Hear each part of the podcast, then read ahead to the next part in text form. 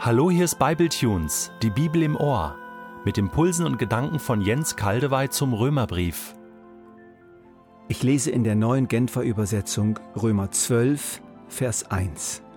Ich habe euch vor Augen geführt, Geschwister, wie groß Gottes Erbarmen ist. Die einzig angemessene Antwort darauf ist die, dass ihr euch mit eurem ganzen Leben Gott zur Verfügung stellt und euch ihm als ein lebendiges und heiliges Opfer darbringt, an dem er Freude hat. Das ist der wahre Gottesdienst. Und dazu fordere ich euch auf. So, nun geht's los mit der Praxis. In die Hände spucken, Kittel anziehen und ran an die Arbeit. Raus aufs Feld, rein in die Werkstatt. Eintauchen in den Kampf des täglichen Lebens.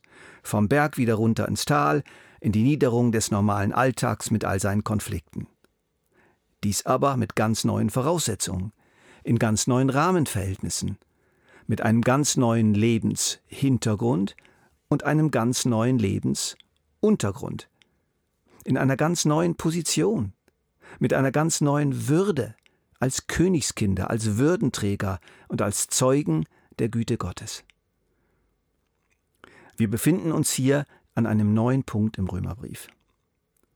Wir sind in den letzten Kapiteln heraufgeholt worden, gleichsam ins Turmzimmer des väterlichen Palastes.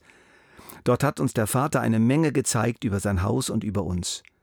Nun geht es die Treppe hinunter und wir stehen da unten im Turm und sehen durch die Turmtüren unten in den Hof, die Felder, die Werkstätten. Jesus steht neben uns. Packen wir es an. Der letzte Teil des Römerbriefs, an dessen Türschwelle wir jetzt stehen, Kapitel zwölf bis sechzehn, befasst sich viel mehr mit der Praxis als mit Theologie und Glaubensgrundlagen, wie der große erste Teil, Römer eins bis elf. Und es ist gut, dass Paulus sich so viel Zeit genommen hat, um die grundsätzlichen Fragen zu klären. Er hat wirklich einen guten Grund gelegt für die zahlreichen Einzelanweisungen verschiedenster Art, die jetzt folgen. Schauen wir uns doch nochmal diesen Boden an. Ein Rückblick, eine Verschnaufpause, bevor wir uns dann sozusagen an die Arbeit machen. Ich glaube, das ist jetzt mal ganz gut. Im ersten Teil von Kapitel eins hat Paulus sich und die Botschaft, die er verkündigt, das Evangelium, kurz vorgestellt und schon mal zwei grundlegende Begriffe eingeführt: Gerechtigkeit und Glauben. Der Gerechte aus Glauben wird er leben.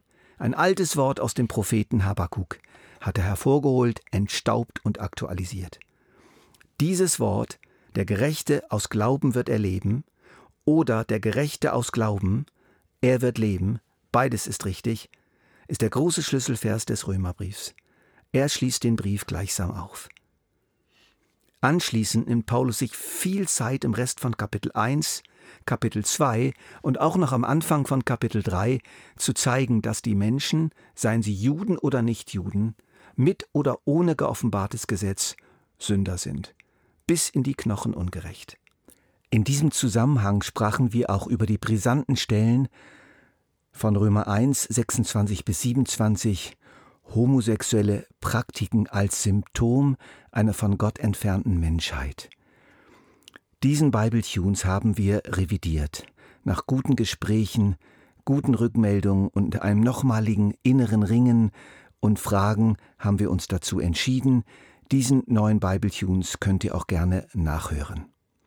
Gerechte Taten können die Ungerechten nie einfach aufwiegen.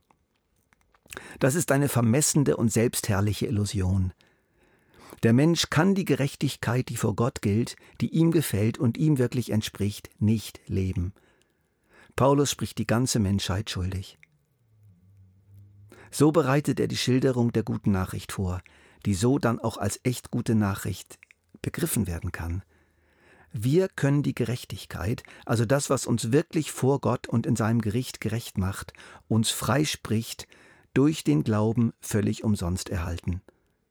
Indem wir auf Jesus vertrauen, den Gott an unserer Stelle bestraft hat für unsere Ungerechtigkeiten, den er als versöhnendes Sühneopfer anerkennt, welches voll und ganz genügt. Doch, weil das so schwer zu glauben ist, vor allem für die gesetzestreuen Juden, schiebt Paulus noch das vierte Kapitel an. Dort erklärt er, dass es diese Glaubensgerechtigkeit schon voll und ganz bei Abraham gab, dem großen Stammvater der Juden.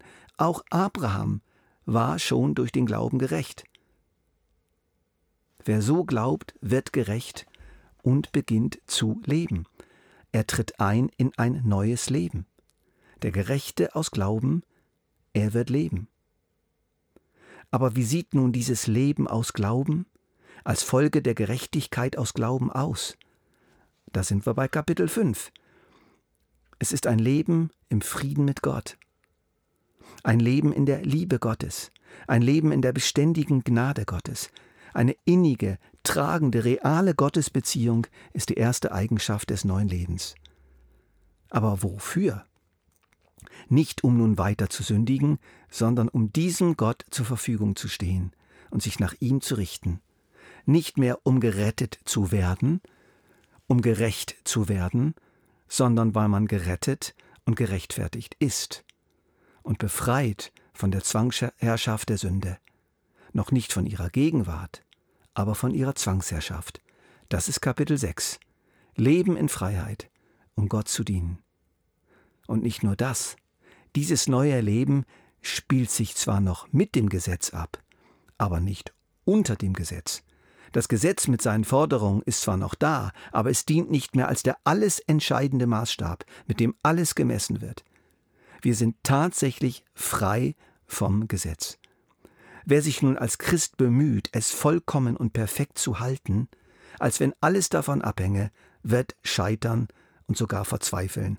Das wird uns in Kapitel sieben schön vor Augen geführt. Zu diesem neuen Leben als Christ gehört aber nicht nur die versöhnte Beziehung mit Gott als Kinder Gottes, Kapitel fünf, und nicht nur die Freiheit von der Sünde, Kapitel sechs, und die Freiheit und, und, Kapitel sechs und die Freiheit vom Gesetz, Kapitel sieben, sondern auch die Kraft des Heiligen Geistes, der unser Herz und unsere Grundmotivation verwandelt hat. Er ist die in uns Gestalt annehmende und wirksame Gerechtigkeit Gottes. Der Geist hilft uns durch und trägt uns durch auf dem langen und oft schwierigen Weg des irdischen Lebens. So kann uns nichts, aber auch gar nichts scheiden von der Liebe Gottes. Das war Kapitel acht.